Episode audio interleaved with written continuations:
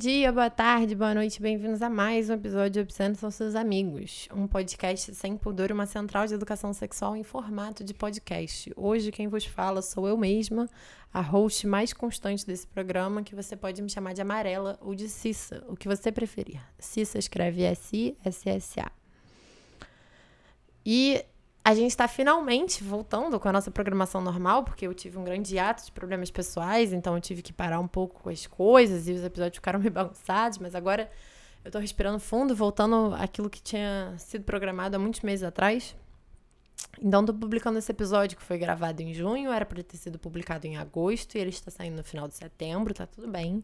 Eu estou tentando não surtar com essa mudança enorme da minha programação da série Amigos Pervertidos. Para quem não conhece, para quem chegou agora, essa série Amigos Pervertidos, onde a gente já tem dois outros episódios publicados, é uma série em que eu e o meu co-host Patros sentamos e discutimos diversas leituras feministas.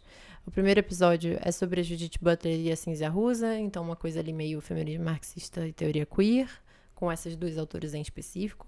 O segundo episódio é sobre a Wendy Goldman, Mulher, Estado e Revolução, a gente conseguiu fazer uma parceria com a Boitempo e fazer um sorteio desse livro, então, sim, chiquérrimos.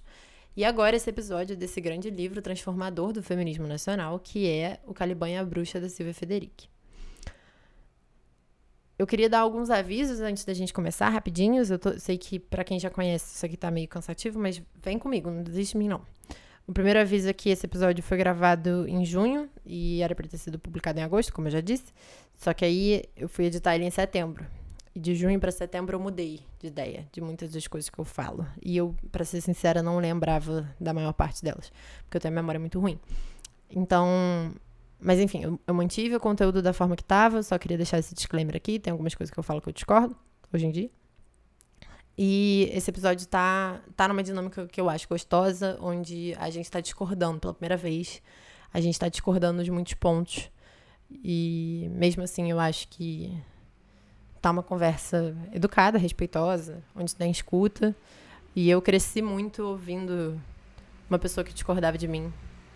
Eu sei lá se ele cresceu também, mas enfim, espero que sim mudou muito minha visão sobre essa leitura. Inclusive, aí vem o segundo aviso, que é, para ouvir esse episódio, não precisa ter lido o livro. Tá tudo bem, não é uma obrigação. Isso aqui é um podcast, ele tá de graça na internet. Você escuta se você quiser ou se você não quiser. No entanto, o modelo do Amigos Pervertidos não é um modelo de apresentação iniciante das nossas leituras. A gente faz um resuminho no início, mas é um resumo muito básico é, existem outros podcasts que eu super recomendo e acho que são ótimos, que fazem apresentações e, e te introduzem mais ao mundo daquela literatura, daquela autora e daquilo tudo. É, e a gente decidiu fazer um outro lado da, do processo educacional, que é o de debater. Então, a gente está debatendo uma determinada leitura. É claro que se você já tiver lido você vai ter uma determinada visão sobre esse episódio, e se você não tiver lido, você vai ter uma outra determinada visão desse episódio. Eu sou fã da ideia de que se você não tiver lido, ouvir o episódio mesmo assim e depois for ler, a sua visão sobre a leitura vai ser outra. Então, esses processos não se excluem, não existe uma ordem certa.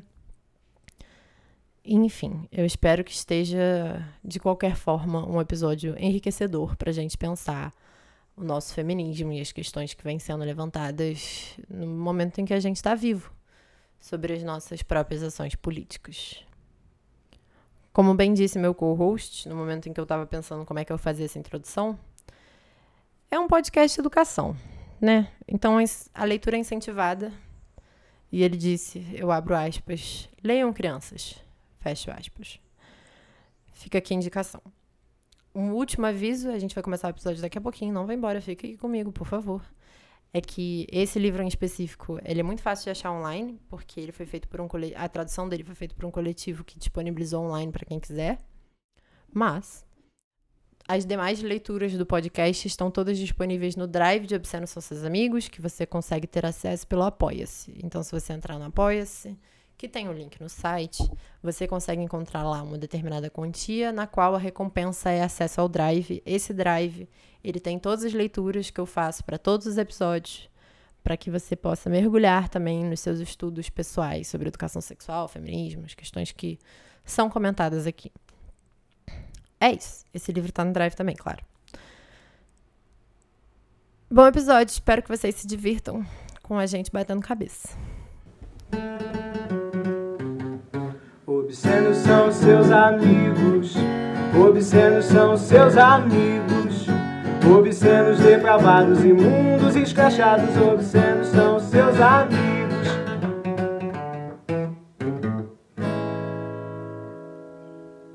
Oi, Chuchu.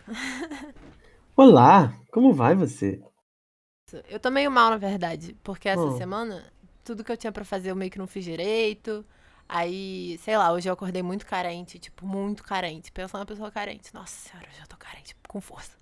E Hum. aí, fiquei abraçadinha, assim, na pessoa que tá comigo, que eu fiquei, tipo, me abraça. Só que aí a pessoa, coitada, não é um- uma máquina de abraçar, né? E aí teve um determinado momento que a pessoa quis tomar café da manhã. E eu fiquei, tipo, poxa, estou me sentindo tão rejeitada.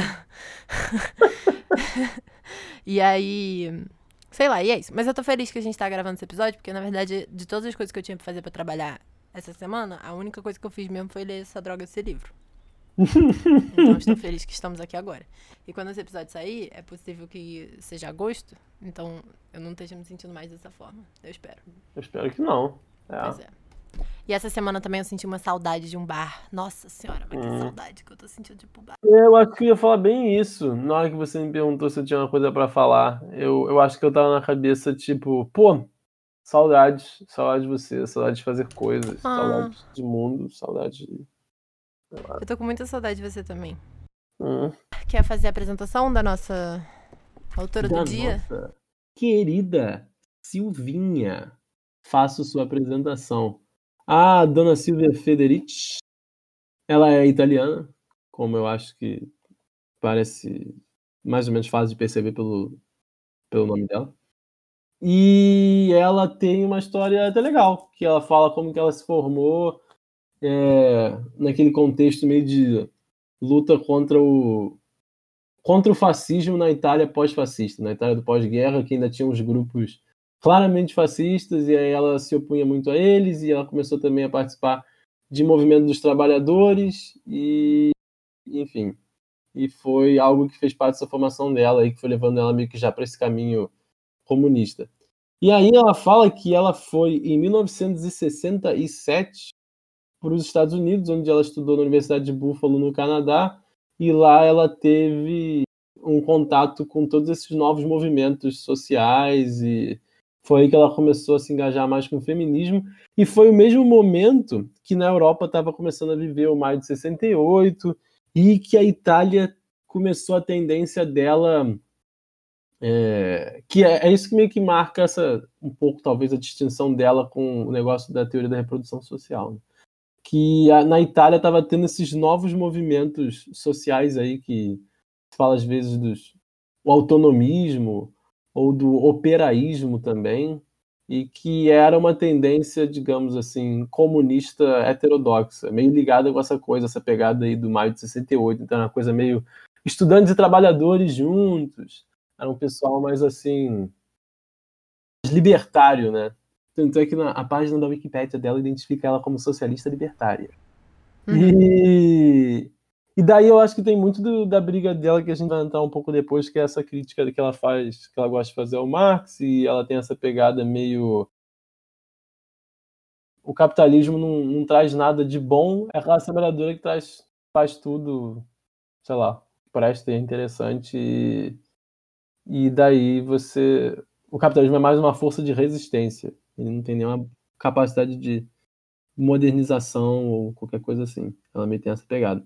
E aí ela fala meio que desse encontro dela com o feminismo, o encontro que ela tenta fazer entre o feminismo e essas coisas, e ela fala que ela viveu um período depois, lá nos anos 80, na Nigéria, e lá ela viu esses, é, essas questões do, do mundo subdesenvolvido, digamos assim, e da, dos ajustes estruturais, isso também incentiva muito ela a escrever o Carimbanha Bruxa, porque ela fala como que esses cercamentos estão acontecendo em todo o tempo, e a Nigéria naquele momento estava vivendo isso, e a Nigéria começa a ter caças às bruxas também, então ela faz várias relações, e nisso ela vai, vai sendo levada a esse caminho dela aí entre, entre socialismo e feminismo específico.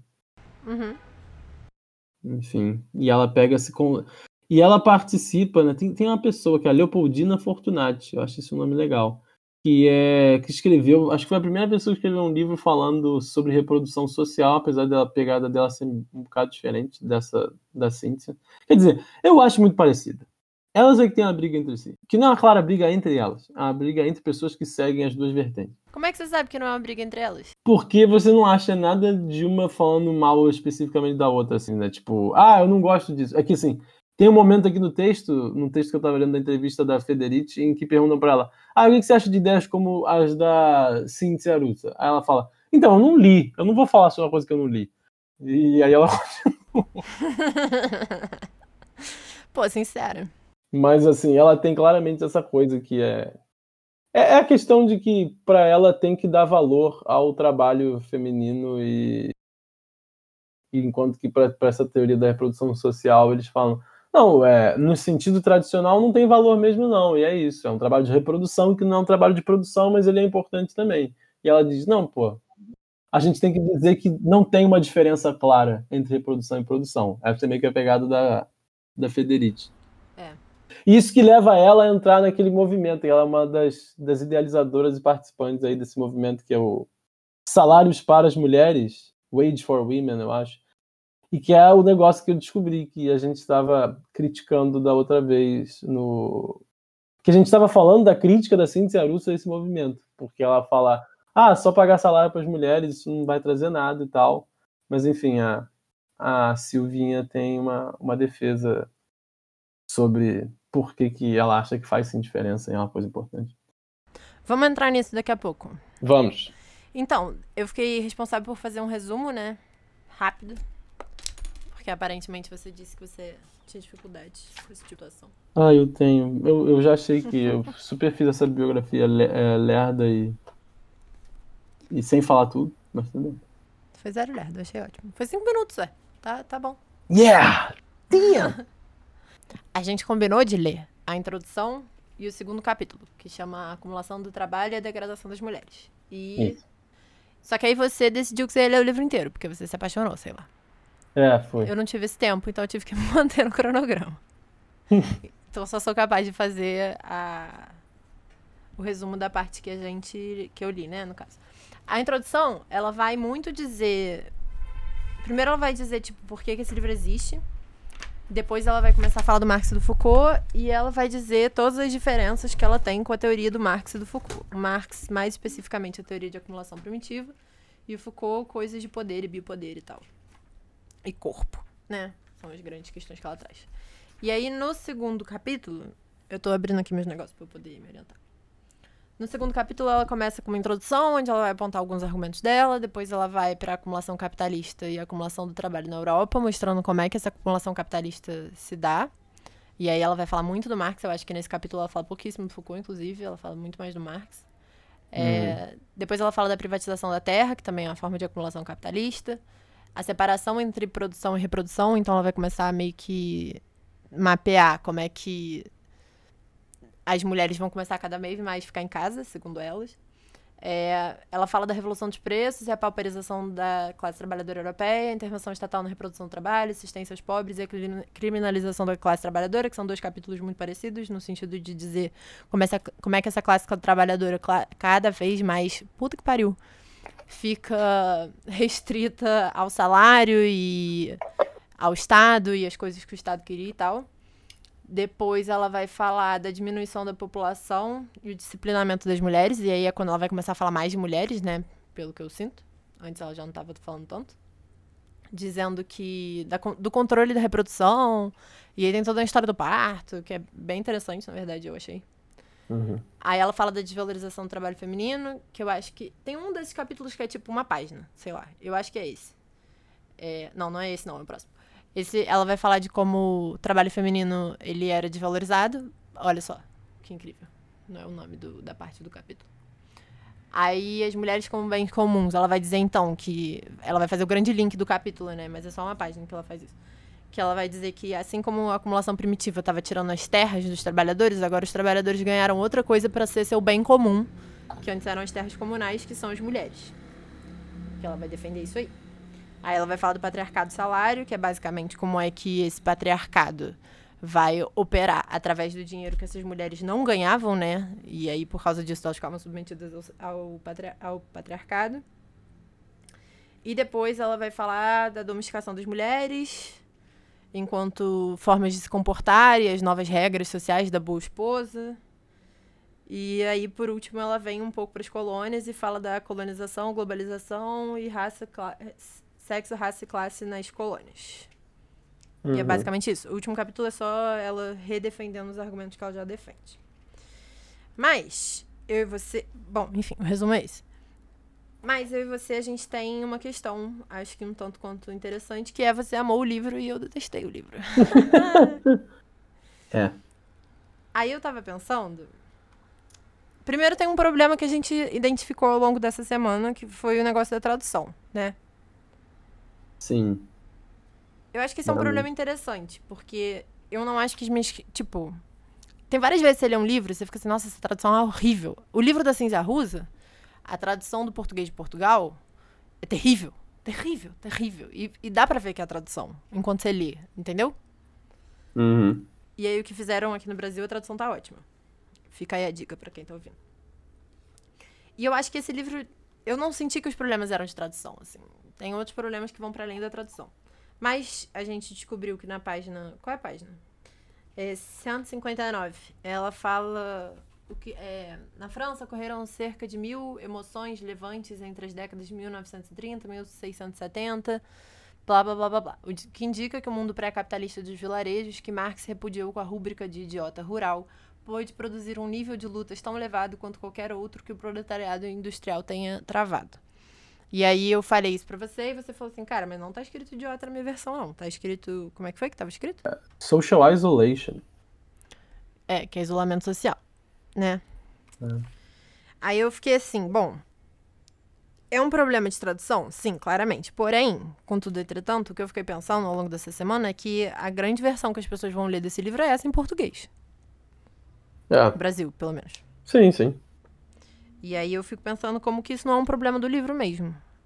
Tipo, se torna um problema do Caliban e a Bruxa a partir do momento que a única tradução que a gente tem é essa. E foi um coletivo que foi formado para traduzir esse livro especificamente. Então, sei lá, né? É bem esquisito isso, né, cara? Porque eu não sei assim, eu não sei se essas pessoas foram procurar algum texto foram procurar esse texto original de onde ela tirou essa parte do, do Marx, e daí eles viram que traduziram aqui com essa palavra. Porque assim, normalmente é isso que você faz, né? Para você tentar fazer uma tradução é. boa. Ainda mais quando você está querendo para você usar um termo que não é a tradução literal. É. Então, sei lá. Achei isso bem esquisito. Pois é. Tia rural. Ao invés de isolamento, sei lá. É possível, né? Eu acho que não é. Pô, idiotia é. tem a ver com isso, né? O idiota é o. é o socialmente ostracizado, isolado, sei lá, mas. É uma palavra com conotação muito forte para você pegar e usar ela sem, sem uma boa justificativa. Não, e sem explicar isso, né?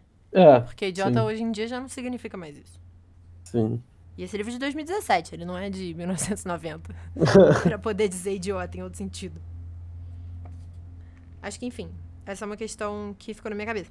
E aí, quando eu tava lendo o livro, na verdade, assim, no início, eu tava com muita raiva por causa de muitas questões que eu vou apresentar aqui, só que aí eu fui ver várias entrevistas da Silvia.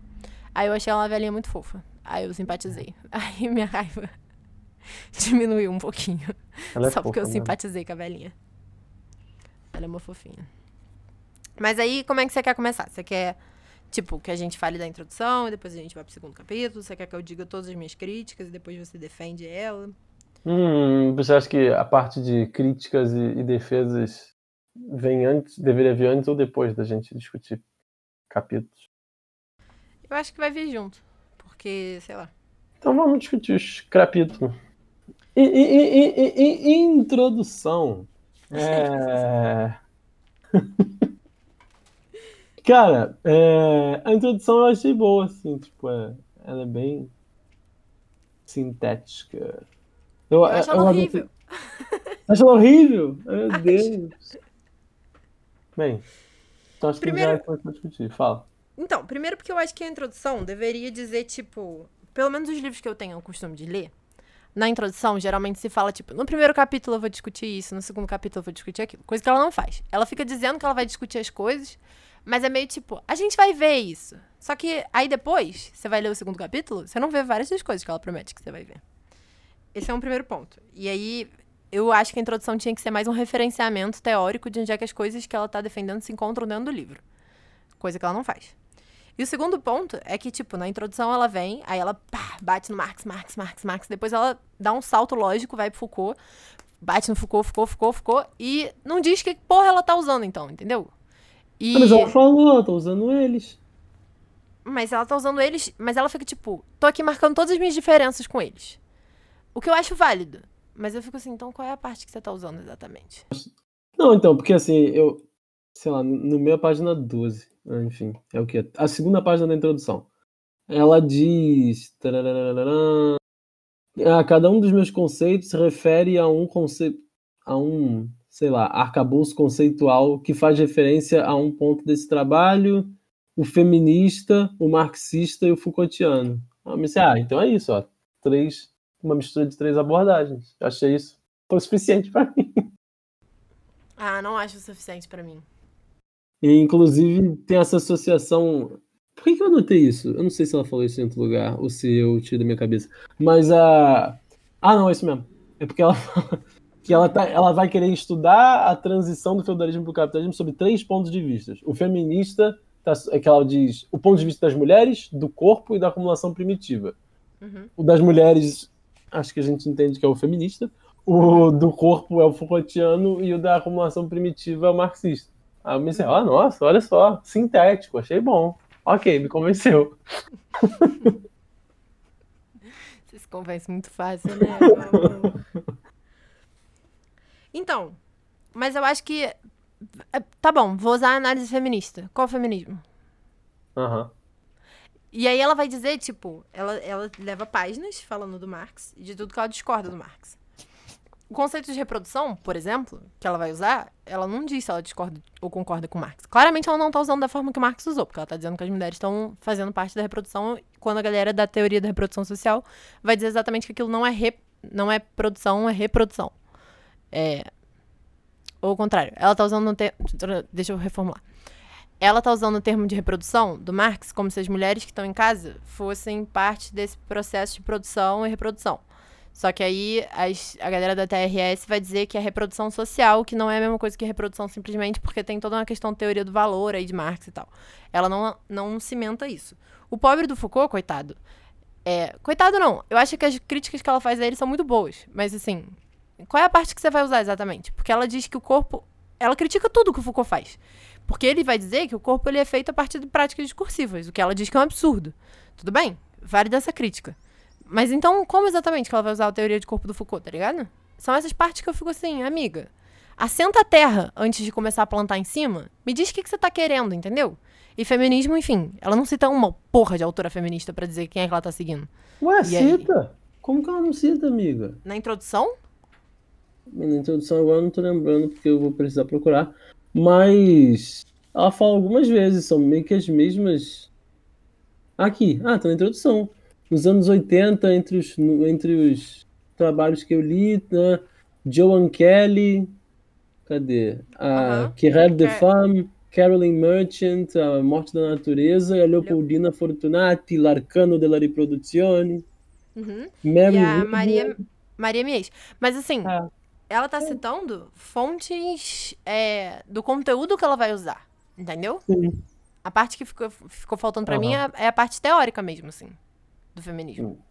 Ah, tipo, qual o feminismo? Cara, então, tá. Eu acho que é um ponto, mas é que eu acho que ela escreve a partir de uma de uma perspectiva que ainda via o feminismo como uma coisa mais ou menos unificada. Então, assim, eu acho que quando ela fala feminista, ela tá falando de uma. Cara, assim, ela claramente está falando de uma tradição, inclusive pelos nomes que ela cita, que não é aquela que hoje em dia faz mais sucesso. Claramente. Tanto é que ela cita várias autoras feministas e nenhuma delas são o pessoal que, que pega mais hoje em dia e que está escrevendo mais ou menos nessa época. Ah, tanto é que, por exemplo, é, você falou um negócio da reprodução social. Quando ela escreve esse livro, não tinha. O pessoal não tinha escrito ainda, né, a teoria da reprodução social nessa pegada. É, não, mas de 2010, é. E ela usa, porque eu acho que quem começou a usar, fazer uma crítica feminista falando sobre reprodução social foi essa. Como é o nome dela? Leopolda Fortunati, nesse Arcana da Reprodução. Uhum. E, a, e ela usa meio que desse jeito, assim, que é tipo. Ah, isso aí que a gente chama de reprodução, que são as condições para produzir os trabalhadores, para produzir mais trabalho. É... Isso aí quem faz normalmente são as mulheres, isso aí claramente é um trabalho do caralho, e claramente se o valor que vai ser produzido né, pela produção desses trabalhadores depende do trabalho dessas mulheres, então isso aí tem valor. Como é que isso não tem valor? Eu acho que essa foi a crítica que elas fizeram, assim. E é meio que isso. Mas aí eu acho que tá um pouco um ponto, assim. Ela, tipo, ela passa o livro todo falando, tipo, porque o Marx não fez essas perguntas. O Marx não fez essas perguntas. E eu fico, tipo, tá, anjo. Ele não fez várias outras perguntas. Ele não se perguntou, por exemplo, se água em Marte, tá ligado? Não fazia parte do escopo teórico dele. E, assim, talvez a gente ficar querendo que ele tivesse feito todas as perguntas do mundo, de todos os estudos científicos do mundo que pudessem existir, é uma supervalorização do trabalho do cara, entendeu? Que eu fico assim, talvez não tenha necessidade. Por exemplo, uma das pessoas que adicionou muito ao trabalho do Marx, que vai falar muito de acumulação produtiva, é quem? A Rosa Luxemburgo, que não é citada uma caralho de vez nessa porra desse livro, entendeu? E aí é essa parte que me incomoda muito, que eu fico tipo. Eu acho que meu grande incômodo. Eu vou tentar resumir ele o máximo possível. Eu venho de uma universidade muito chata, muito chata com ciência, muito chata com academicismo. E como diria um amigo meu me disse essa semana, a academia é uma punheta que acontece ao vivo e a cores 24 horas por dia nesse nosso Brasil. Eu concordo com isso. Eu não acho que todos os parâmetros da academia são necessariamente bons. Porém, esse livro, para mim, ele não passa. Tipo, eu fiquei me lembrando muito da discussão que a gente teve sobre interseccionalidade no último episódio. No último, não, penúltimo episódio. É, de Amigos Pervertidos. Que é, a interseccionalidade ela é ótima enquanto uma proposta. Ela não é uma teoria, porque ela não diz muito bem o que você tem que fazer. Ela evoca provocações, o que é bom, mas não basta sozinho. E aí a minha questão com esse livro foi exatamente isso, assim. Eu acho que esse livro é ótimo, ele provoca algumas questões e ele pode servir de inspiração para muitas coisas. Mas ele em si não dá conta das questões que ele mesmo propõe, entendeu? Uhum. Acho que é isso. E eu acho que ela supervaloriza o Marx. Porque ela fica nessa, tipo, porque o Marx não se fez as perguntas. E eu fico assim, foda-se, foda-se. Outras pessoas fizeram. Não, eu, eu acho que. É, enfim, eu não vou te guardar, não. Eu acho só que é um pouco o contexto dela, assim mesmo, que, tipo. Cara, é, uma, é um grupo de socialistas feministas em que você tem que ficar realmente alternando entre. Claramente o marxismo não é suficiente, porque não era assim. Tinha gente que queria usar a teoria para falar, ah, então tinha que ser assim assado, e o pessoal fica, tá, mas você não tá falando da situação das mulheres mesmo. E ela também não achava que o movimento feminista em si era suficiente. Falava, ah, pô, começa a falar de um, um patriarcado aí bizarro e dessa discriminação social como se fosse uma coisa só cultural. Pô, eu acho que não é isso. E eu acho que essa é a pegada dela, que é diferente, que eu acho legal, né? Que é tipo.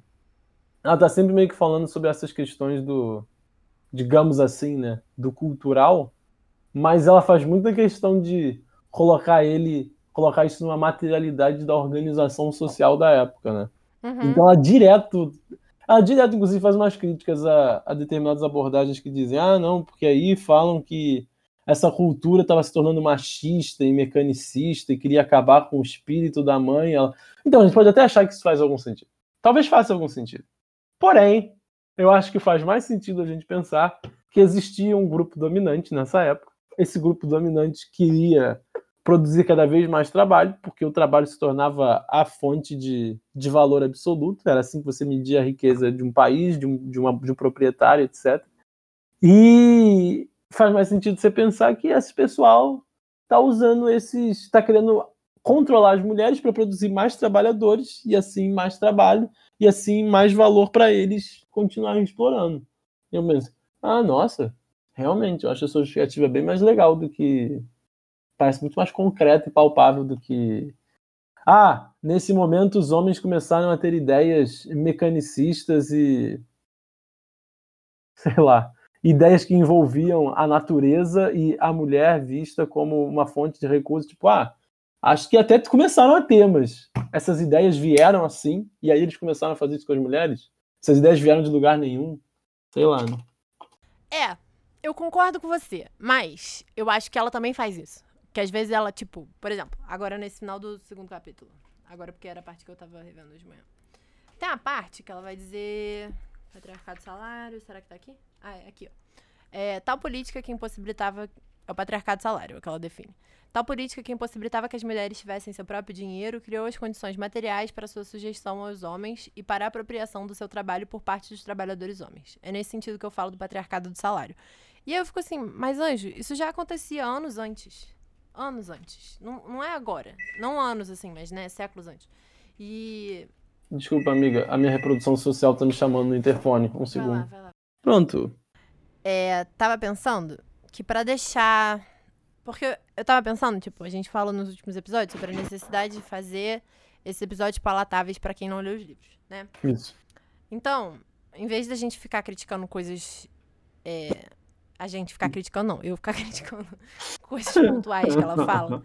Eu queria, na verdade, fazer uma crítica mais geral. Que eu acho que o meu grande problema com esse livro é. Primeiro tem essas questões da falta de academicismo e tal. Só que isso tudo seria ok se esse livro não fosse tido como um dos grandes manuais feministas uhum. aí da nossa década. Porque é um livro querido, né, por todos. Todo mundo que comenta esse livro é tipo, ai meu Deus. O livro é, sem dúvida alguma, lindo. A edição da Editora Elefante é bonita pra caralho, assim, dá um prazer de ver estante mesmo. Mas em termos de conteúdo, eu fico assim, são muitos probleminhas que tem. São probleminhas chatos para quem fez história. E aí eu fico assim, faltava um historiador aqui, entendeu? Dando uma corrigida, talvez, assim, porque por exemplo. Mas sabe uma coisa que pode explicar isso, né? O quê? O fato de que ela é filósofa e não Pois é, eu fiquei pensando nisso. Só que aí, olha só, Patros, que coisa interessante. A Wendy Goldman, que é o nosso último episódio, ela era historiadora. Então, uhum. o livro dela, assim, impecável em termos de fontes. Fico assim, parabéns, muito bom o trabalho científico. A Cinza Russa e a Judith Butler não, mas elas fazem um trabalho que considera a história como o motor da civilização. E... Peraí, a da Judith Butler, você acha? Eu não acho, não. É porque ela fala muito pouco de história, mas ela, por exemplo, é. fala do caminho das discussões ali, da, as discussões é, tá. que ela tá. apresenta. Entendeu? Sim. Ela localiza elas na história. História intelectual ali. É. Exato. Pode ser. Ah, mas tem, né, também. Tipo, ela inclusive põe alguns deles aqui. Tipo, não, não uma mulher aleatória, mas tem umas caças específicas, assim. Aí tem o relato do que até a coisa que ela reclama, que tipo, tem o relato do padre dizendo: olha só, ela confessou isso, isso e aquilo. Você fica, porra, ela tava sob tortura, aí você diz que ela confessou, porra. É, mas aí tá outro fator também. A Joana Dark morreu sobre acusações de ser uma bruxa durante a Idade Média. E aí, ela, o grande argumento dela, da Silvia Federici no livro, é que a caça às bruxas é o grande modelo de violência que vai depois ser reproduzido em várias outras esferas da sociedade para que o capitalismo funcione da forma que o capitalismo funciona. Não é isso? Basicamente, foi o que eu entendi do argumento dela. É, é um dos grandes modelos, é. Então. Ela fala muito desses cercamentos, né? É, mais, é um dos tipos de cercamento. Exato. E de acumulação primitiva, né? Faz parte ali da. Sim, sim. É. Da acumulação primitiva. É, mas aí eu fico assim, tá, mas a, a caça às bruxas ela tava acontecendo na Idade Média, quando a gente não tinha muita perspectiva de um capitalismo, entendeu? Não é na Idade Média, final da Idade Média, é meio da Idade Média, quando a gente tava no auge do feudalismo. Mas é no final também, é isso que ela tá mostrando. Tipo, até 1600 a caça tava rolando solta, intensamente. 1600 e blau. Sim, mas antes também. Não, antes também, mas então, mas o que ela mostra é que ficou mais intenso nessa época. A caça era menor até esse período aí do século XV até o XVII. A caça foi maior, que é o período marcante da transição de um sistema econômico para o outro. Né? Isso é outro fator também, que eu acho que é bate num lugar especial da minha formação, que é o fato de que ela não está falando como se a gente estivesse vivendo, não vivendo, né? Enfim, as pessoas que ela está falando ela não tá falando como se eles estivessem no meio do mercantilismo. Ela tá falando de um capitalismo em formação quase consolidado. Sendo que o mercantilismo não foi muito bem isso. Porque a gente só sabe que deu no capitalismo porque a gente passou dessa época já. Só Uhum. que eles não sabiam disso, entendeu? Então, É, ela, ela avalia o mercantilismo enquanto. ah, enquanto um tipo de, de pré-capitalismo. Sei lá. Pois é, mas essa, é- só, só essa leitura, ela é complexa. E tem muitas discussões historiográficas. Eu acho que sim, apesar de que eu acho ela bem, bem marxista, né? Feudo, capital, fim. É. Mas aí também. Bom, vou, vou voltar nessa parte marxista daqui a pouco, só pra eu terminar de falar do negócio da Aham. história, assim. Fala, fala, fala. Que tem outra coisa que ela faz, que também bate num lugar específico da minha formação, que é um negócio que é muito chato dentro da academia, porque as pessoas. A gente tem esse termo, que é o grande crime que o historiador comete, que é o anacronismo. E é um termo que é usado muito. Ela faz. É. Eu gostei. Mas tudo bem. O anacronismo ele é usado muito tipo. Coringa, né? Não gostou de um autor? É anacrônico. Porque é impossível não ser anacrônico na história. E aí, a forma que você rebola com o anacronismo, eu acho que é o grande. É o que faz um bom e um mau historiador. Não é que não dê pra não ser anacrônico. Mas dá pra você ser muito pouco e dá pra você ser muito anacrônico. Aí, se você for muito pouco, a gente considera como não anacrônico. E se você for muito anacrônico, você é só anacrônico. E ela faz esse negócio de anacronismo, que pra quem não sabe é quando você pula no tempo, não considera as mudanças ao longo do tempo. Você imprime coisas que são da sua impressão de um determinado momento num outro momento que não tem nada a ver com aquele momento e não entende a história enquanto um momento de processo de rupturas e continuações, que é toda um- uma filosofia chata da história, que quem é historiador tem que saber. E aí, ela faz isso, de ser muito anacrônica. Mas aí você gosta disso. Você quer falar por que você gosta desse, desse crime? crime científico? Então, eu acho. Eu acho. Eu acho que tem umas coisas aí que, tipo. Eu acho que vem, claramente. Ela não estava querendo fazer um trabalho de. um trabalho histórico. Inclusive, eu mal acho que ela estava assim, claramente. Eu- não quero falar isso de uma forma que seja ofensiva, realmente não é isso. Mas assim, eu, eu não acho que seja muito claro que ela estava fazendo um trabalho que era para ser tão acadêmico. Eu acho que, apesar de tudo, ela estava fazendo um trabalho que era meio que ligado, sabe, digamos assim, à produção teórica é, que circula no próprio, no próprio processo dos movimentos sociais. Então, eu acho que ela estava fazendo uma coisa meio dessa. Que, inclusive, é uma coisa que boa parte dessas da- das autoras que ela cita aí faz, de autoras é, feministas, né?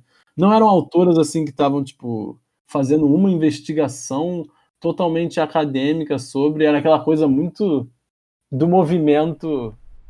Pô, eu ia falar do movimento do movimento, né? Porque, enfim, o movimento é um movimento, movimento. social produzindo o negócio. É.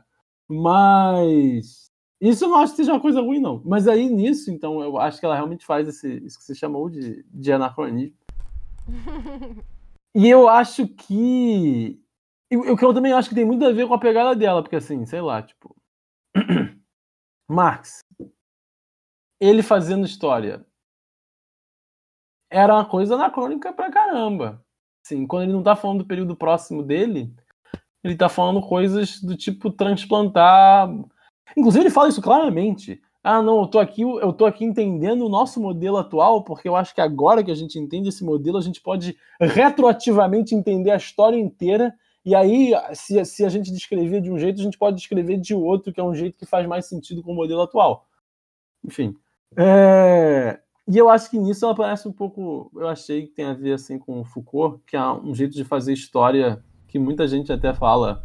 Cara, Foucault fazia história de verdade? Você pode dizer isso? Não. Porque é uma coisa muito. É, porque é uma coisa muito. É, pegar trechos de textos específicos e aí você cria um argumento sobre hoje, baseado naquele texto, e aí você pega essa sua análise de hoje e aí você joga de volta para o passado, e aí você fica fazendo as coisas meio assim. Não, então, porque na Grécia Antiga era assim, aqui é assim, e aí você vê que teve essa transição assim. Você fica tipo, caralho, cara, tu pode fazer isso assim, né? É um Mas enfim. É, eu acho que ela faz uma coisa meio nesse movimento, assim. E eu não acho que esteja ruim, não. Eu acho que. Porra, é Como péssimo. Metodologicamente talvez seja meio questionável. Mas eu acho que ela faz um trabalho bom o suficiente para ela ter uns poucos grandes argumentos e deles ficarem bem sustentados. E aí. Quando ela diz que a primeira internacional foi o movimento dos hereges na, na Idade Média, eu fiquei emocionado, assim. Só posso dizer que eu fiquei emocionado. Então, mas aí eu acho que talvez você concorde comigo na minha grande crítica a ela, só que como eu sou uma pessoa extremamente pessimista, você é uma pessoa extremamente otimista, eu vou ter a minha crítica como por que, esse livro é ruim, e você vai ter uma crítica como, apesar disso, esse livro é muito bom, eu acho. Que é, é. Esse livro é um livro reflexivo.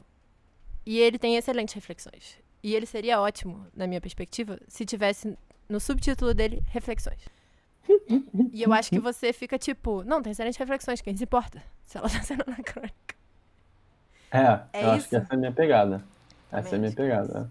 Tipo, tirei, tirei os pontos que pareceram super importantes. O resto não é tão importante. Assim. Pois é, você levantou um ponto importante, que é ela tem alguns bons argumentos que se sustentam independente dessas coisas. Eu, não, eu acho que a partir do momento Especialmente porque a gente estava lendo a Judith Butler, a Cinza Rusa e a Wendy Goldman, que a Wendy Goldman, enfim, ela só tem um argumento mais.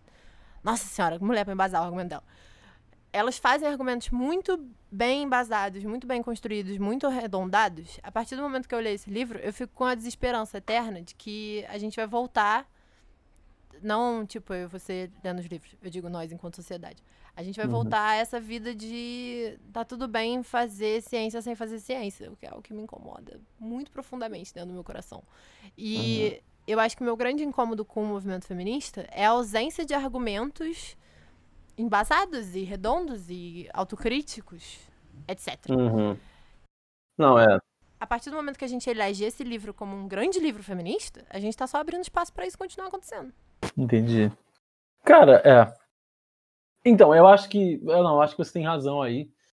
Cara, eu acho que aí entra uma questão que volta bem a isso que a gente estava falando, que é diferenciar um trabalho que eu acho que é um trabalho de filosofia política de um trabalho que seria de história. E eu acho que isso não é uma coisa muito clara, e eu acho que isso, isso é claramente não muito claro para, para muitas pessoas que, que usam esses livros. Então, assim, usar os argumentos dela sobre as caças bruxas, e eu acho que realmente tem gente que faz isso lá, de um jeito muito assim. Ah! Pô, claramente o. sei lá. O capitalismo sempre foi extremamente patriarcal, porque ele caçava bruxas. E você fica meio. Porra. Não é assim que você tem que usar esse argumento. Não é. Não tá, não tá encaixado isso. Então, é. O que eu acho que é diferente, e é porque é isso que eu tô falando de porque isso é uma coisa de fatos históricos. A pessoa quer usar como se fosse um fato histórico e justificar o argumento dela. Eu acho que realmente o livro não se embasa muito bem para fazer esse tipo de argumentação. Mas ele se embasa, que eu acho que, digamos assim, seria algo de filosofia política, que é: existem processos lá. A gente pode falar de, sei lá, de ciências sociais em geral, não sei.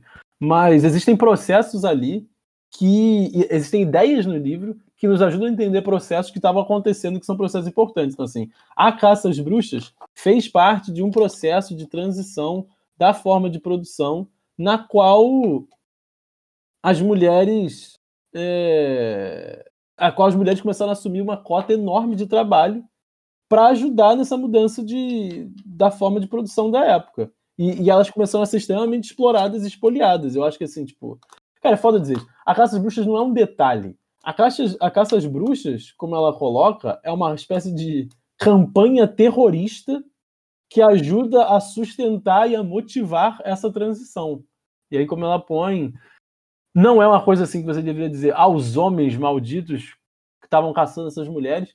Não, mas é uma espécie de é uma espécie de ideologia que começa a ser usada para sustentar essa mudança, e essa ideologia serve como uma barganha na qual e eu acho que isso é uma coisa muito interessante dela e, e que vem como crítica ao, a uma espécie de feminismo romântico demais, que é. Não era o patriarcado maligno. O, esse patriarcado maligno foi inventado nessa época, digamos assim, conforme você começa a ter cada vez mais essas, essas distinções entre homens e mulheres ficando cada vez mais fortes, porque queriam direcionar as mulheres para fazer uma função bem específica. E, e nisso você cria a classe homens com várias vantagens sociais que eles não tinham tanto assim antes. Porque, sei lá, quando todo mundo é só camponês, meio que foda-se. Mas agora que você tem um homem que é um trabalhador assalariado e a mulher que faz o trabalho de casa, você ainda coloca o homem numa posição em que ele é o mediador da exploração. Então, tipo, você terceirizou a exploração para outra pessoa, porque você tem você tem o patrão explorando o cara e você tem o cara explorando a mulher dele. E aí o trabalho da mulher dele é completamente dependente. Quer dizer, ele é completamente dependente desse trabalho para se manter, mas a mulher passa a ser dependente do salário. O patrão também, aham. Uhum. É, ela não pode viver mais sem o salário. E aí uhum. tem toda essa coisa da a construção das diferenças salariais.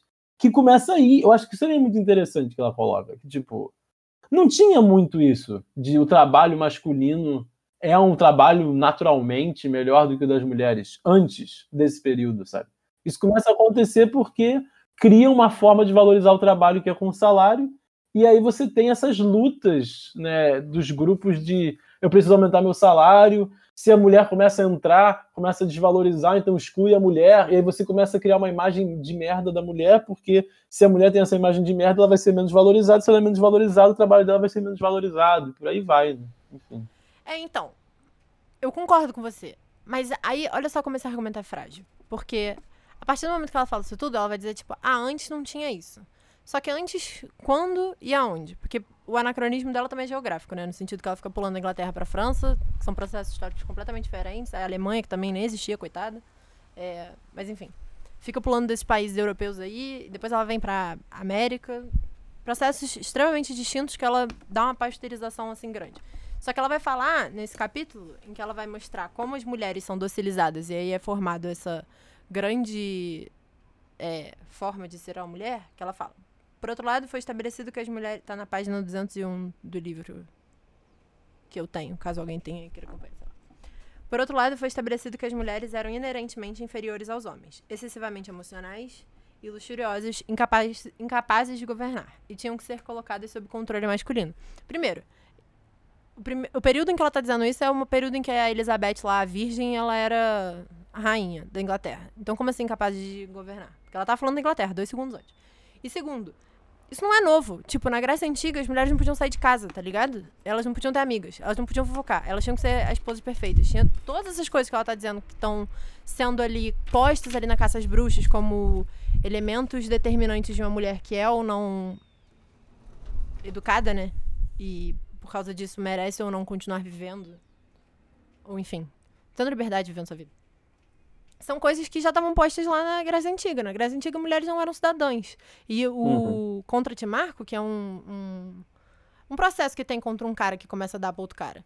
O grande problema dele não era que ele tinha acabado com a cidadania dele ateniense. O problema dele era que ele tinha se assimilado a uma mulher. E olha só que crime. Já que ele era um cidadão, ele não podia se assimilar a uma mulher, que é uma coisa não cidadã. Então, uhum. esses valores, eles não são tão novos assim. E eu acho que esse é um problema um pouco do, da fragilidade do argumento dela. Eu concordo, é, a caça às bruxas não é algo pequeno, é algo gigantesco. Muito do que talvez a gente possa ver hoje está sendo formado nessa época, é, estruturado, né? Só que a partir do momento que ela fica fazendo essas comparações chulas, eu fico tipo, tá, mas também não. Então, por que, que eu tenho que levar esse argumento a sério a partir do momento que você não Entendi. estrutura eles, entendeu? É, enfim. Entendi. Eu acho que ela chega a estruturar ele razoavelmente bem, sim, pra gente levar essas coisas a sério. Mas, porque assim, tipo, a Grécia, eu realmente. Eu acho que existe um buraco bem grande, né? Obviamente, entre a Grécia e esse período. Mas eu acho que, assim, existe. Dois mil anos. É. Existe alguma clareza que a gente pode ver de que a baixa Idade Média e a alta Idade Média, ou seja. Caraca, eu sempre confundo qual é qual é, enfim, o início do período medieval e o final do período medieval, eles são é muito é diferentes. Hã? Início é alta. Início é alta, é. Então, a alta Idade Média é melhor em muitos sentidos de, digamos assim, culturais, nessa coisa de que a, essa imagem que a gente tem do atraso cultural é uma imagem muito forte da baixa da baixa Idade Média, ou seja, do período mais que vem mais no final porque a igreja fica muito louca.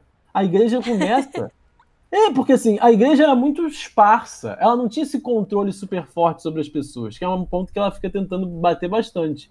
E nesse período, mais ou menos aí 1400 e em diante, a igreja começa é, é, a caça às bruxas, né? Ela começa a fazer muitas coisas, ela começa a tentar controlar cada vez mais as pessoas, ela começa a querer enfim, é, mudam coisas do tipo, os padres podiam se casar de boa, os padres podiam ter filho de boa, ninguém tava todo mundo cagando para isso. E aí o pessoal começa a perseguir esse tipo de comportamento. As pessoas tinham a sua sexualidade, eu imagino que tinha várias reprimendas, mas assim, ninguém ligava demais para isso. Uhum. E eles começam a perseguir cada vez mais, a tentar observar cada vez mais. Não tinha nenhum caso das pessoas sendo julgadas por sodomia, isso começa um pouco depois. E tudo indica que, assim, cara, é aquela imagem meio estereotipada do, da, da comunidade rural isolada, assim. Todo mundo meio que mais ou menos transa com todo mundo, é todo mundo meio que da mesma família, ninguém sabe meio que quem é filho de ninguém. E... Sabe uma coisa meio assim? Não é essa imagem, que é, uma, que é o que ela tenta mostrar, que é uma coisa que vai sendo construída, que é tipo, temos aqui a nossa unidade familiar patriarcal de produção. Não, é uma família bem mais dispersa e os esses hábitos não eram tão controlados assim, sabe? E tem muito a ver com essa transição da igreja e dessa, desse início de formação dos estados, e que, e que eu acho que até justifica o que ela chama de, de primeira internacional dos, dos hereges, porque assim. É, é claro que isso é, é anacrônico, é anacrônico até porque não tem nem nação, mas a igreja na época era o poder, digamos assim, né, em escala internacional mais forte na Europa e a igreja, eu já li um, li um artigo bem legal sobre isso, que eu não vou saber o nome agora, mas que era sobre a origem medieval do racismo e que a, a pessoa defendia que a, a igreja ela meio que cria a própria ideia de Europa quando ela começa a tentar criar a ideia de cristandade, que não era uma ideia que existia até mais ou menos essa época também, por volta de 1300, 1400. Ela começa a falar, nós é, é meio que com o início das. com o pouco depois das cruzadas. Né? Então, os cruzados começam lá em 1100, 1200, assim, ela começa a estar jogando essas ideias pro ar. Então, ela fala: nós somos a cristandade. Nós temos essa identidade cristã comum. Uhum. E os hereges eram a ameaça interna que justificava isso. Então, você era um cristão e não um herege pagão de merda. E, enfim, inclusive ela meio que tenta trazer isso também, de que os hereges meio que são o primeiro lá, o primeiro corpo social que começa a ser caçado dessa forma. E aí a heresia, conforme eles começam a querer controlar outros corpos, outros tipos de, de pessoas, as mulheres no caso, eles começam a deslocar a heresia para as mulheres. Então você vê que as mulheres são rapidamente associadas com comportamentos hereges e elas são associadas com serem hereges. A bruxa tem um pouco disso, né? Porque você. Cara, é uma mitologia enorme cristã que vai sendo deslocada do alvo. Então é tipo, começam com esses hereges que também antes se aplicavam aos infiéis como os muçulmanos, e aí também aos judeus. E aí você vai deslocando. Ah, então todas aquelas coisas horríveis, tipo comer criança, essa porra, né, que até hoje nos persegue, que é o comer criança. É só obcecado com esse negócio de comer criança. E aí vai para as mulheres, e aí depois vai para os índios nas Américas, e aí depois vai para os escravos negros, e aí depois volta, enfim. Então você vê que tem um complexo de preconceitos bizarro que ele vai sendo lançado sobre o alvo em questão.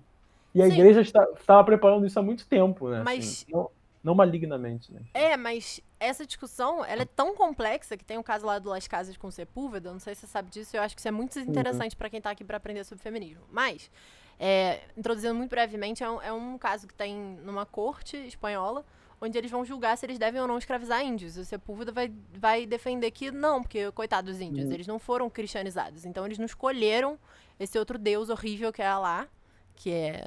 Não é o outro deus, né? É o mesmo deus, mas, enfim, uma outra história. É outra leitura do mesmo deus que tá errada nos olhos da Igreja Católica. E, por causa disso, os índios... Quê? Mas você falou dos índios? E do Alá?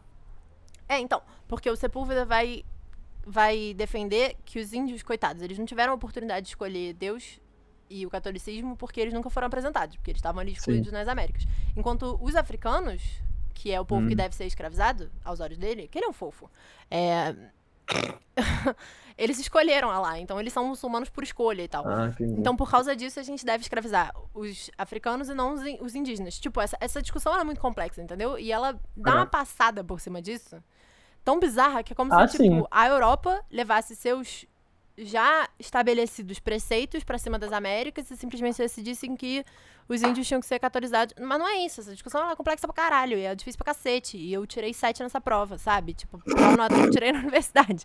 Porque ela é muito difícil, é muito longe de qualquer coisa que a gente aprende na escola, porque sei lá. É... Então, esse é meu problema um pouco, tipo, Entendi. Ok, essas coisas já estavam lá sendo formadas, já, mas ao, ao mesmo tempo, o processo de estruturação e cristalização desses, dessas coisas é muito mais complexo do que ela apresenta. Uhum. Esse é meu ponto. Ah, eu acho que sim. Mas eu acho que isso é uma limitação. Cara, então, aí a gente vai entrar nessa discussão. Mas, mas antes. Terrível. antes é, então, a gente não precisa entrar nisso. E é- ela faz essa crítica ao Foucault. Ai, nossa, como isso bate num lugar específico do, do meu coração de raiva. Que ela faz essa crítica ao Foucault. O Foucault só é de- capaz de defender as coisas que ele defende porque ele pula determinados aspectos históricos gigantescos. Crítica validíssima, aham, 100%. Uhul, Silvia. Foucault faz isso mesmo. Inclusive, uma das coisas que ele pula, ela vai apontar, Eu acho que ele tá certo e ela tá certa também, mas continua. Mas aí uma das coisas que ela vai apontar que ele pula é a caça às bruxas. Só que ela faz a mesma coisa. De tipo, as coisas que você tá defendendo só são possíveis de serem defendidas a partir do momento que você pula determinados aspectos históricos. Linda. Poxa, sabe? Eu acho que sim. Mas é que eu acho que assim, é, é um argumento geral, uma coisa geral, porque tipo, se você for entrar nos detalhes, esse trabalho fica impossível de fazer. Eu acho que é meio que isso. é. Você não tem como fazer uma análise de 500 anos e ver uma mudança cultural detalhada nesses 500 anos sem você fazer uma, sabe, um argumento mais geral. Eu acho que não parece muito razoável não. Pois é. Entende? Você tinha que fundamentar todos os detalhes de todas as mudanças, de todos os períodos. Você vai perder o padrão, cara. E assim, eu acho que esse é o ponto. Pra mim tem um padrão. Ela achou um padrão e eu acho que o padrão tá lá mesmo. Não sei. Porque eu tenho a impressão, vou roubar a frase de um amigo meu, que ela não faz. Um escritor, disse ele, é, tem uma grande dificuldade, que é de pesar seus sentimentos perante seu documento. Que quanto menos ele consegue prender seus sentimentos dentro do próprio coração, menos científico vai ficando a análise dele daquele documento. Aí tem vários exemplos de autores que se apaixonam pelo próprio documento e aí por causa disso cometem gafes é, teóricas, enfim, gigantescas, porque param de olhar para a própria análise de uma forma crítica. E eu acho que essa é um pouco a questão dela, assim, ela é muito apaixonada Mas pode ela... ter sentimento e documento também? Tipo, dá pra fazer isso? Você produzir uma coisa cientificamente bem estabelecida e estar apaixonado pelo trabalho também. Isso é possível? Pô, eu que é acho, possível. Eu acho que é possível, porque Marcelo Badaró, por exemplo, para mim é uma pessoa que faz isso. Ele é extremamente apaixonado pelas coisas que ele estuda, que são os trabalhadores e marxismo e comunismo, blá blá. Mas ele é muito crítico das próprias coisas que ele escreve. Tanto é que agora ele decidiu que tudo que ele fez estava errado. Porque em nenhum momento ele especificou. Não em nenhum momento, né? Mas, tipo, enfim, ele tá fazendo pós-doutorado e ele é um professor universitário. Mas, assim, o doutorado dele, mestrado dele e tal, ele vai criticar. Ele vai dizer, pô, eu não fiz algo tão básico, que é ver se esses trabalhadores que eu tô aqui vendo os documentos e vendo a participação deles no sindicato, blá blá blá blá blá, eram negros ou brancos. Eu simplesmente entrei dentro de uma lógica marxista de que trabalhadores são brancos, trabalhadores industriais são brancos, mas eu esqueci que eu tô no Brasil, errei, e agora o marxismo tá todo errado também, porque a gente tá fazendo isso há muitos anos. Então a gente tem que começar a ver como é que essa coisa da negritude tá ali envolvida no- nos trabalhadores que a gente tá analisando. E aí eu fico assim, Uhum. porra, muito bom. É, acho que isso é de uma paixão também, a própria crítica, entendeu? Sim. Ah, Eu mas acho- aí eu acho que. é, enfim. Eu acho que a gente não pode atribuir isso a Federici, não. Acho que talvez a gente possa atribuir isso às pessoas que leem a Federici. Porque eu acho que ela tá aí no engajamento ferrenho de fazer um argumento e criticar todas as coisas que formaram ela. Porque ela tá criticando a maior parte, assim. Sei lá. Mas eu acho que os argumentos dela ela é apaixonada. Entendeu? Tipo esse negócio de que a caça às mulheres, na verdade, é um grande laboratório científico pra como é que a gente vai manter outras opressões em outros lugares. Que eu fico assim, mano. Que é um Não, mas problema. não é isso. Não é bem isso que ela fala. Que, tipo, esse é o. Ela meio que coloca de uma forma que cada um é um laboratório pro outro. Tipo, você claramente tá transplantando coisas da caça aos hereges pra caça às bruxas, da caça às bruxas pra América, mas na América se formou um negócio também, e esse da América vem pra, de volta pra caça às bruxas. Enfim, sei lá. Eu acho que ela coloca muito mais de uma coisa que tem, tipo, tem umas trocas e deslocamentos. Só que o foco dela são as bruxas. Daí, é isso, é o foco dela. É. Mas aí, Um foco sem foco também, né? Porque apesar disso ser um ponto, exato, ela passa boa parte do dia falando sobre outras coisas. exato. Cara, mas aí eu acho que a gente cai numa questão que é a sua implicância frequente, que eu zero tenho, que você gosta das coisas muito bem organizadas no texto. Você quer que o Ai, livro seja Sim! ponto a ponto. Esse ponto vai bater nesse, esse vai argumentar com esse, esse. E eu acho que não, ela realmente jogou assim, ela tá escrevendo o texto dela. Inclusive, eu fui procurar aqui e eu achei no- na Amazon a descrição do livro escrito assim: literatura não ficcional. Eu pensei, cara, isso se enquadra bem, cara. Isso se enquadra bem. Sim, mas sim, uma das coisas que eu queria muito falar, tipo, só o que eu lia esse livro, eu pensava assim, esse livro é uma bagunça. E aí eu ficava assim, como é que gosta disso? Esse livro é uma bagunça. Por que, que ela não sabe, assim, tipo, na introdução? É isso, na introdução ela não diz em qual capítulo ela vai dizer o quê. Tipo, quem é que faz isso, tá ligado? Porra, que crime absurdo. Não, sério, isso me magoa muito, isso me magoa real, assim, que eu fico assim, poxa, ai, mano, sei lá. É isso. Aham, isso mesmo. Excelente. Muito bom diagnóstico. Não, e eu fiquei com tanta raiva. É porque, cara, coitada também. Esse é o problema. Depois eu fui ver vídeos dela, eu fiquei com tanta dó da raiva que eu senti dela. Porque eu achei ela uma fofa. E eu acho que tem essa questão que eu acho que a gente pode entrar agora da- da- do negócio dela. Não, ela não é feminista marxista. Ela é feminista. É... Qual foi o nome que você falou? Operária. Vamos dizer dessa forma. É. Operaísmo italiano. É. E eu acho que a gente pode falar disso daqui a pouco. Porque uma das coisas que eu fui fazer. Ai, eu tava com muita raiva. Eu queria muito provar como ela tava errada. Aí eu fui ver um vídeo da Virginia Fontes falando sobre a acumulação primitiva do capital. Eu peguei o capital e li o, o capítulo lá do Marx falando sobre a acumulação primitiva do capital. E aí tem alguns pontos, tipo, o próprio Marx, coitado, ele diz. A tal, a tal chamada acumulação primitiva do capital. Esse é o nome do capítulo, né? 24 Sim. do capital, caso alguém queira pesquisar. E ele vai dizer, tipo, essa é uma denominação ruim, porque não é um processo histórico circundado no tempo, não é algo que acaba, não é algo que ocorre ali entre o medievo e a então solidificação do capitalismo. O Marx vai dizer isso. E a Virginia Fontes, nesse vídeo, quem quiser pesquisar, tá no canal da Boitempo, bota Virginia Fontes, acumulação primitiva do capital, Boitempo vai aparecer. É um- É vídeo de 12 minutos. Ela vai dizer exatamente, ó, eu, eu citei ela, no minuto 6,45 ela vai dizer, é uma categoria utilizada como se fosse antes do capitalismo. Poucos marxistas mais sólidos fazem essa análise.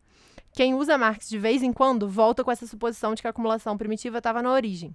Marx vai dizer que o capitalismo aprofunda as expropriações e a comersão do meio de vida em capital. Ou seja, o que a, o que a Silvia tá o tempo todo batendo no Marx, que é ah, olha só, como isso aqui não estava só ali, isso aqui se continua e a sua análise é extremamente restrita, fica pra mim assim, ma- mas se você tivesse lido a droga do, do, do capítulo 24 lá do Capital, você teria visto que não é nada restrita a porra da análise do tio, entendeu? E aí são essas coisas assim que eu fico assim, porra, que raiva. Uhum. E a Virginia Fontes ainda explica isso. Quem faz essa leitura mais do que ninguém é a Rosa Luxemburgo. E aí eu fico, Silvia, por que que você não tá citando a Rosa? Fala da Rosa, Silvia. Tipo, quer criticar a Rosa dela tá errada? Suave, mas assim, ai, sei lá. É isso. É, o livro é uma bagunça. Ela não é feminista marxista. E eu acho que as pessoas entendem ela como feminista marxista. Ah, é. Tem esse outro fator também. As pessoas. Tem, tem esse argumento dela? Eu acho que ela é feminista e marxista. Pra mim isso é o suficiente. Não. Por exemplo, eu não acho que eu seja marxista, mas eu acho que eu sou feminista marxista, entendeu? Entendi. Eu acho que eu provavelmente sou várias outras coisas. Você é tudo, né, meu anjo? Até seu doutorado sair, eu, eu te chamo de marxista. Aí depois que ele sair, eu leio, eu, vejo do que, que eu chamo. Tá bom. Mas isso é outro fator também. Essa frase, não era amor, era trabalho. Tem essa frase, né? Que a galera Uhum. atribui a Frederic.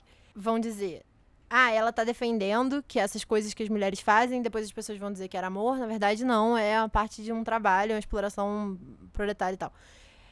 E aí ela vai e pula disso e compara.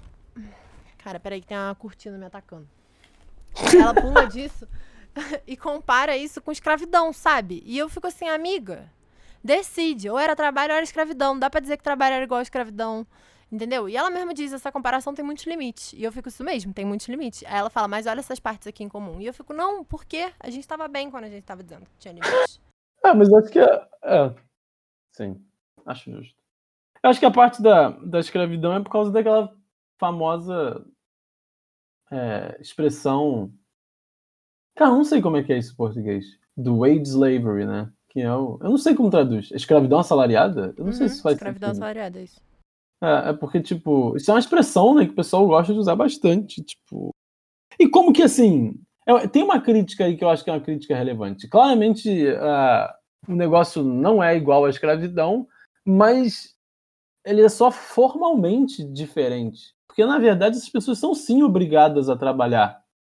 Você só. E essa também acho que é a, a crítica do Marx. É tipo, existe uma camada aí que a gente está dizendo que as pessoas são iguais e que elas são donas dos seus próprios corpos, mas que as pessoas não são, na verdade, donas dos seus próprios corpos. Só nesse sistema jurídico instaurado aí para poder, pra gente poder dizer isso e se sentir bem com essa porra, porque assim, se você não trabalhar por dinheiro, você vai fazer o quê?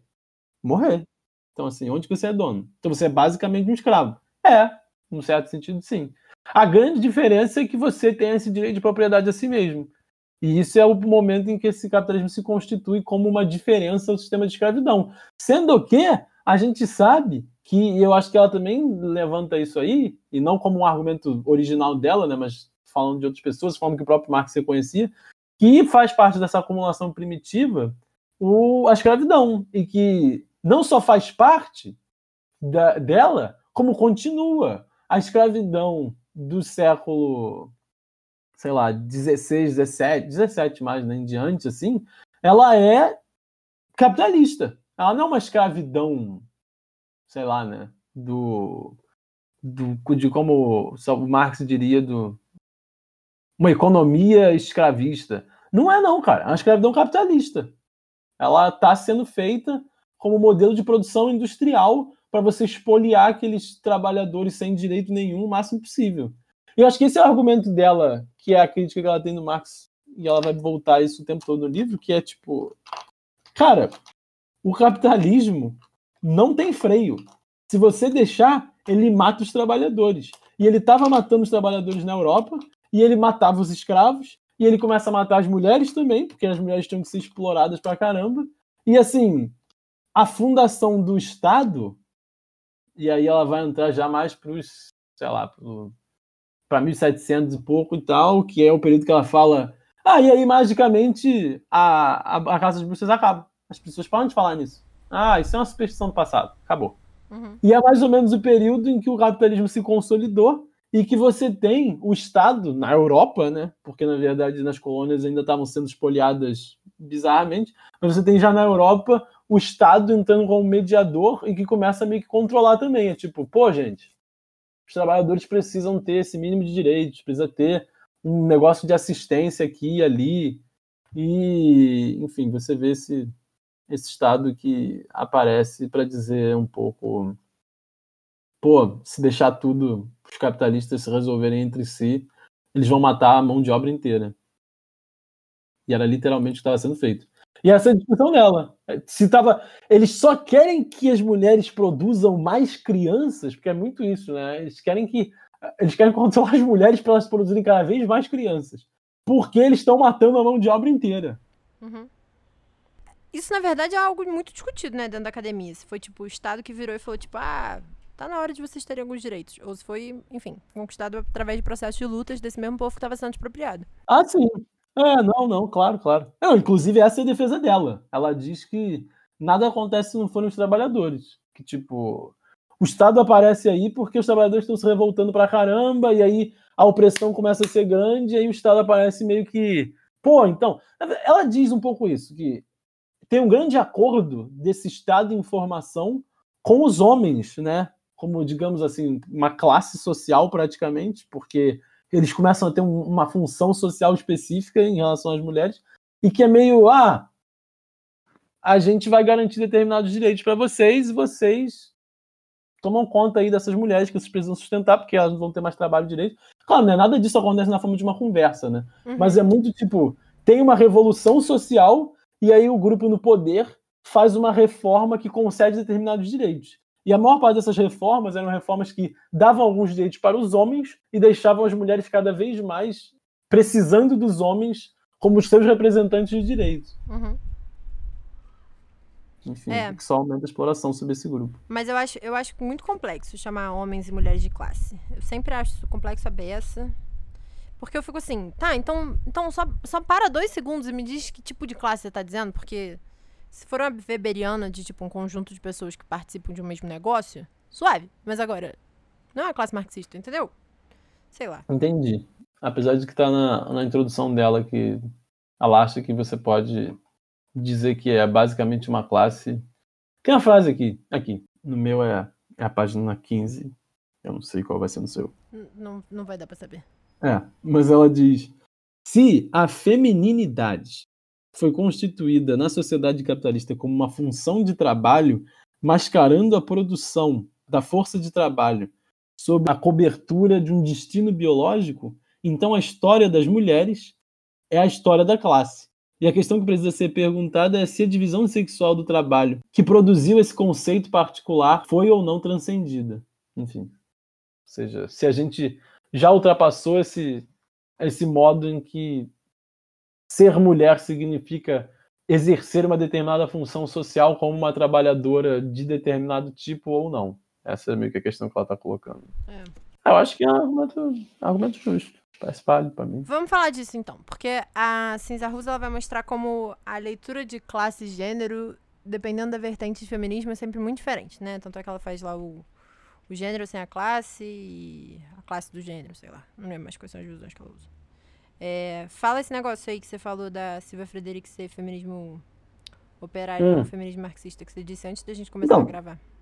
A verdade é que eu vou ser muito sincero que eu não sei. Eu acho que a, a Federici, ela é, e ela fez bastante questão de ser uma pessoa bem sui generis, né? Ou seja, uma pessoa bem difícil de você categorizar. Então, assim.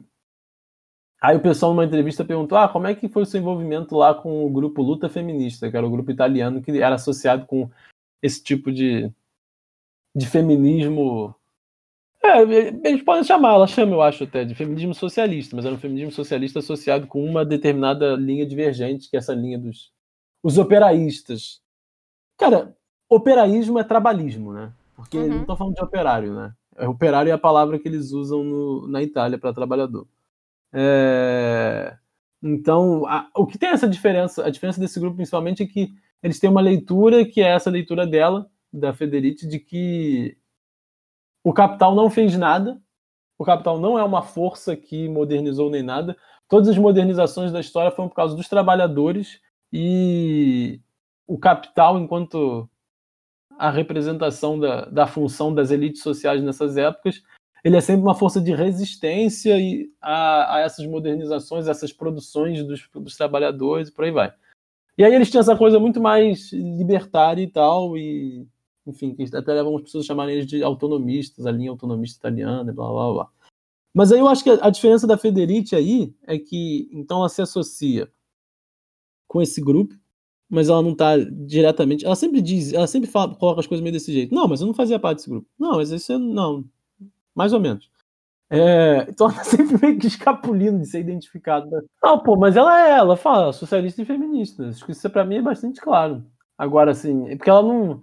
Enfim, uma coisa que ela faz, ela se identifica com esse grupo, que é dos salários para as mulheres. E aí ela tem a argumentação dela que é se as mulheres estão é, tendo que fazer esse trabalho reprodutivo e elas são duplamente exploradas ao terem que fazer isso, então a entrada delas no mercado de trabalho, e elas têm uma reclamação específica. Eu vi um texto da, da Leopolda. Ah, meu Deus, Leopoldo, Leopoldino. Sei lá, Fortunati falando sobre isso, que a entrada delas no mercado de trabalho, como argumentava Lenin, não seria o suficiente para resolver os problemas. Eu acho que ela tem um ponto aí, porque assim, as mulheres entraram no mercado de trabalho. E o que, que significou? Dupla, tripla exploração. Isso não significou agora que elas estão no mercado de trabalho e são assalariadas, nós temos as condições para fazer com que essas, isso mude ainda mais, blá blá blá. Realmente, é, só aumentou o trabalho. Mas, e aí o que, ela, o que ela argumenta, o que esse grupo que ela fazia parte argumentava, era que se a gente começar a, a lutar por um salário para isso, então. então. As mulheres. Esse trabalho vai começar a ser valorizado e.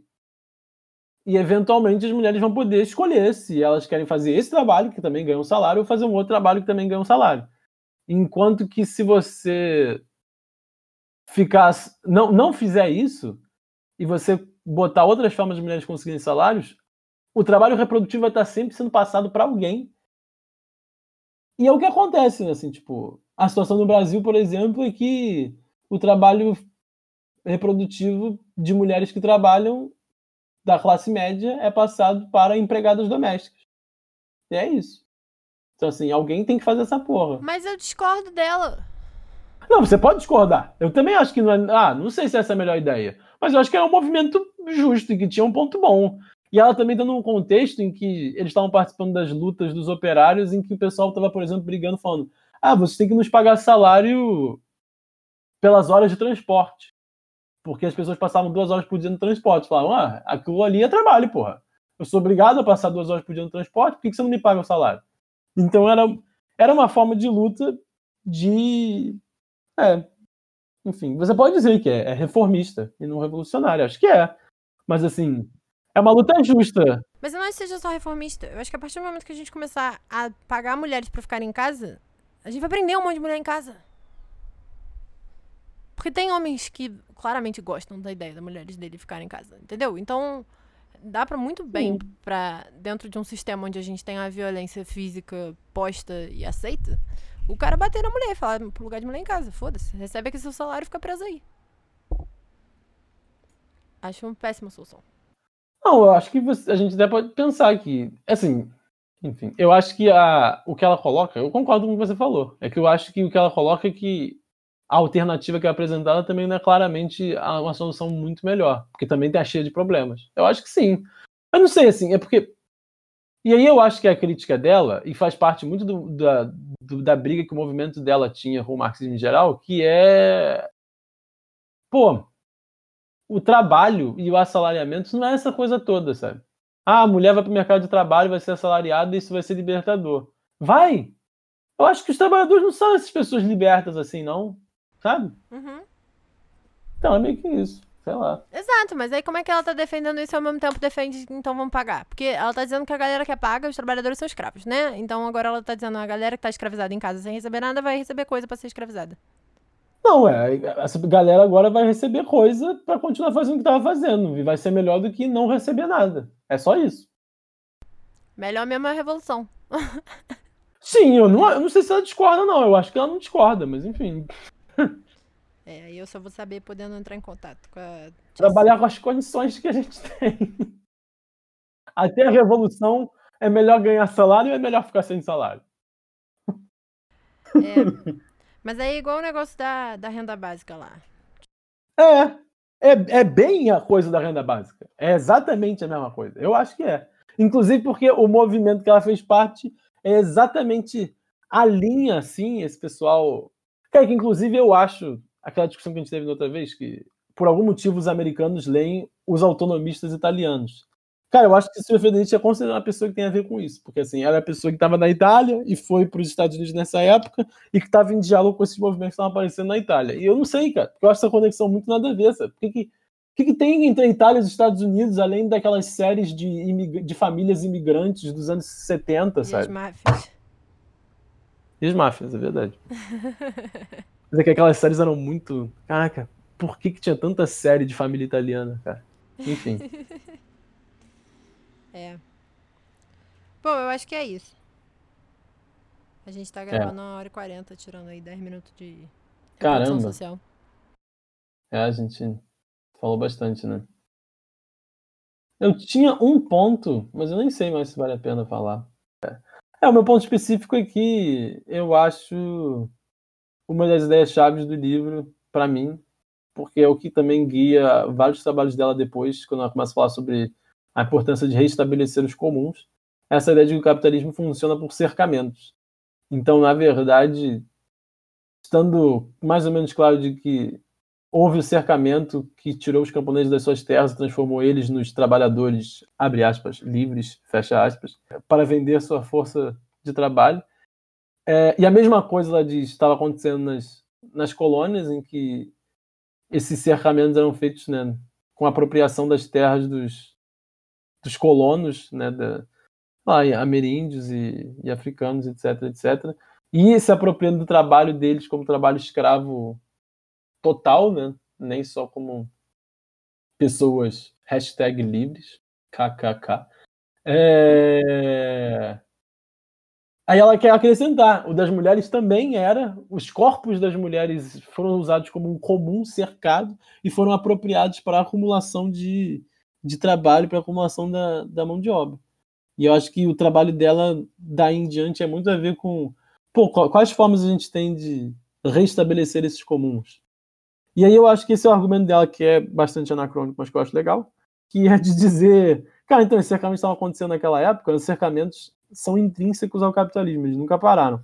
E então você tem na política de, de reajuste estrutural dos anos 80, e ela fala da Nigéria, isso aconteceu aqui no Brasil também, isso aconteceu em vários lugares da América Latina e da África, eu acho principalmente é, as políticas de reajuste estrutural, que foram a forma do Banco Mundial impor várias sanções econômicas que diziam: ah, você tem que levar sua economia assim, assim, assim, e eles dirigiram o mundo inteiro para uma economia neoliberal, elas tinham tudo a ver com cercamento, porque eram políticas que acabavam com.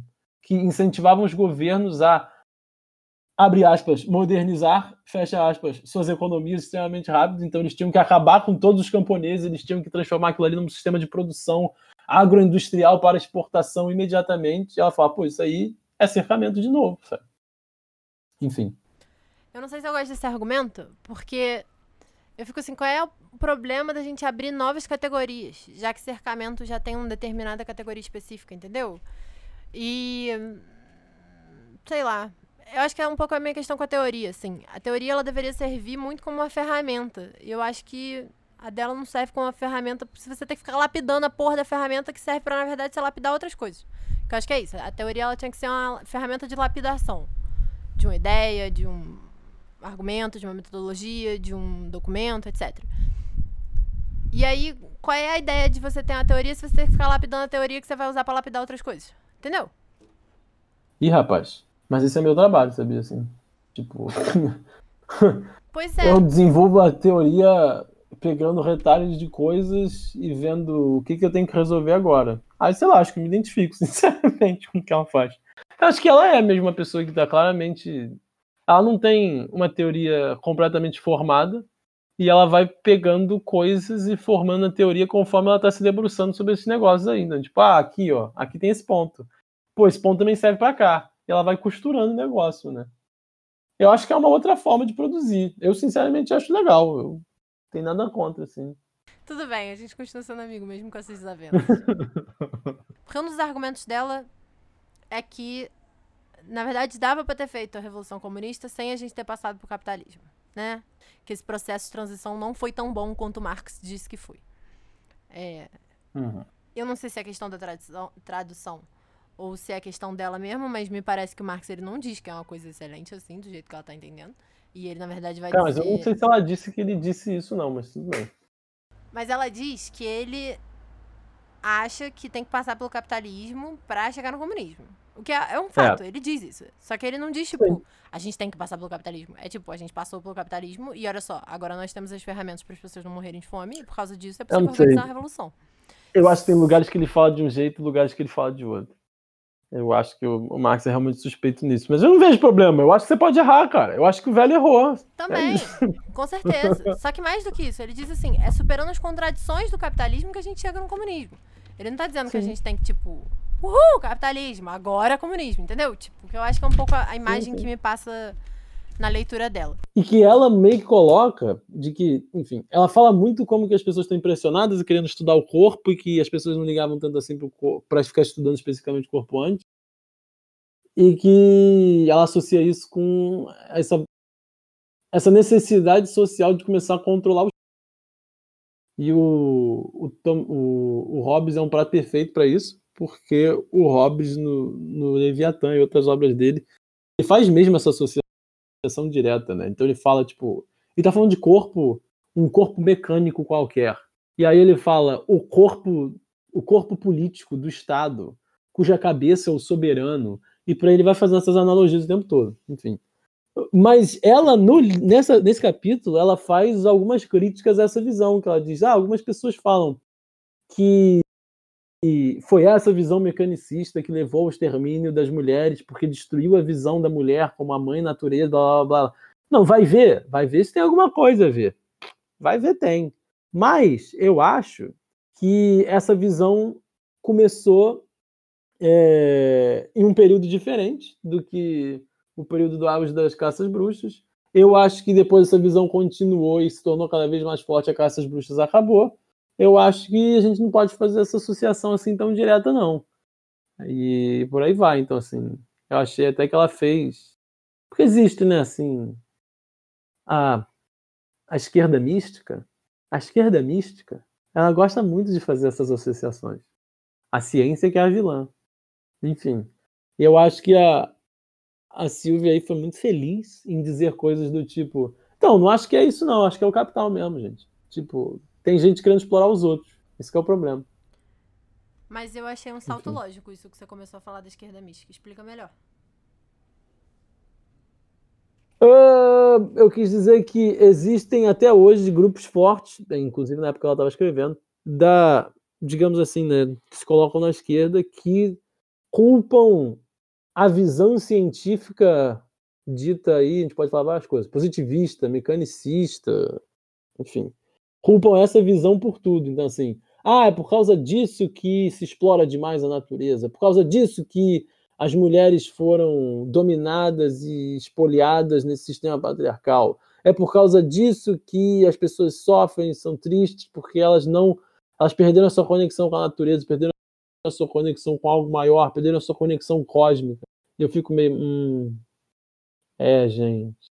Não sei se é bem por aí, não. Acho que não. Eu concordo que está errado, mesmo. Tô contigo. Porque que a, a ciência que aparece então se torna uma espécie de braço ideológico que ajuda a sustentar aquele grupo, isso é um fato, cara. Ela fez isso mesmo. Agora, dizer ela... que a culpa é da ciência, eu acho que é difícil. É, mas ela não aparece como um braço ideológico. Ela tá dentro de um sistema econômico. E ela depende dessa porra desse sistema econômico pra acontecer, tá ligado? Então, ela não, ela não é simplesmente um braço ideológico. Ela também tá sujeita às questões ali do capitalismo. Acho que sim. Sim, acho que sim. Tá. Já diria o Homem-Aranha, não é mesmo? Porque aquele vilão dele só acontece porque o capital começa a pressionar para a pesquisa acontecer mais rápido, sendo que a ciência tem seu próprio tempo de acontecimento, não é o tempo do capital. E aí queria ser um monstro. Então, é o tempo dos comuns. Aí, ó. Caraca, comuns. Hashtag comuns. É, é isso. Eu acho que tá bom. Já, a gente já se perdeu muito. Eu acho que sim. É. Como sempre. Você quer fazer pompoarismo primeiro ou arroz e feijão primeiro? Pode ser arroz e feijão. É, eu tinha pensado em algo que eu acho que específico aí. Eu ia sugerir. Cara, posso sugerir em geral a, Rita Von Hunt, é muito legal, né? Mas eu imagino que quase todo mundo que conhece esse canal deve conhecê-la. Mas enfim, fica aí. Mas eu ia sugerir especificamente a série dela de, de vídeos chamados Mulheres F agora não lembro se é um underline ou se é um asterisco, e continua com DAS, é, eu acho que vocês sabem que, que, qual era a palavra aí, mas que ela começou a censurar porque ela falou agora o YouTube não deixa mais a gente falar a palavra, então sempre tem um pi.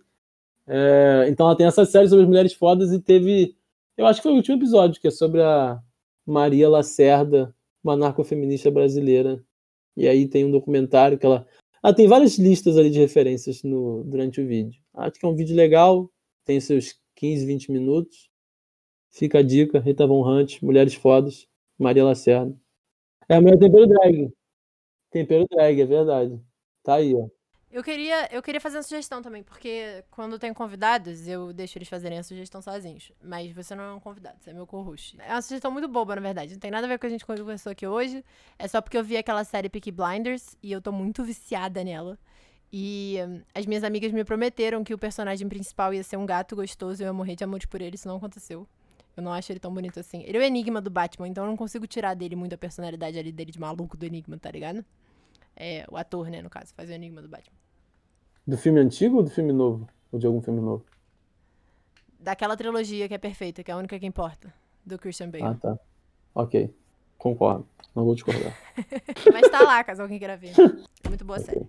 Essa é a minha recomendação. Então, próximo episódio, a gente vai fazer um episódio com três manifestos. Três manifestos. Vai, faz isso! Aí um deles é o Scum Manifesto, o outro chama GENS, A Feminist Manifesto for the Study of Capitalism, que significa um estudo feminista, um manifesto feminista para o estudo do capitalismo. E o outro, qual o nome? E o outro é esse da Verônica Gago, Oito Teses sobre a Revolução Feminista. Então é isso. Curtinho, quase, apum, porrada. É. Tirando esse manifesto que tá em inglês, mas eu acho que dá pra abrir no Google Chrome e botar o Google Chrome pra traduzir, né? Tipo, a tradução não deve ficar muito tosca, não. É, acho que não. São todos curtíssimos, né? Então é isso. Leiam e a Sim. gente se vê daqui a sei lá quantas semanas. Um beijo, meu amor. Beijo! Mua! Parapá! Alguns agradecimentos. Eu agradeço demais ao Francisco Maciel Pires, que você pode encontrar no Instagram, um cacho de música, por fornecer a vinheta. O contato dele está na descrição desse episódio.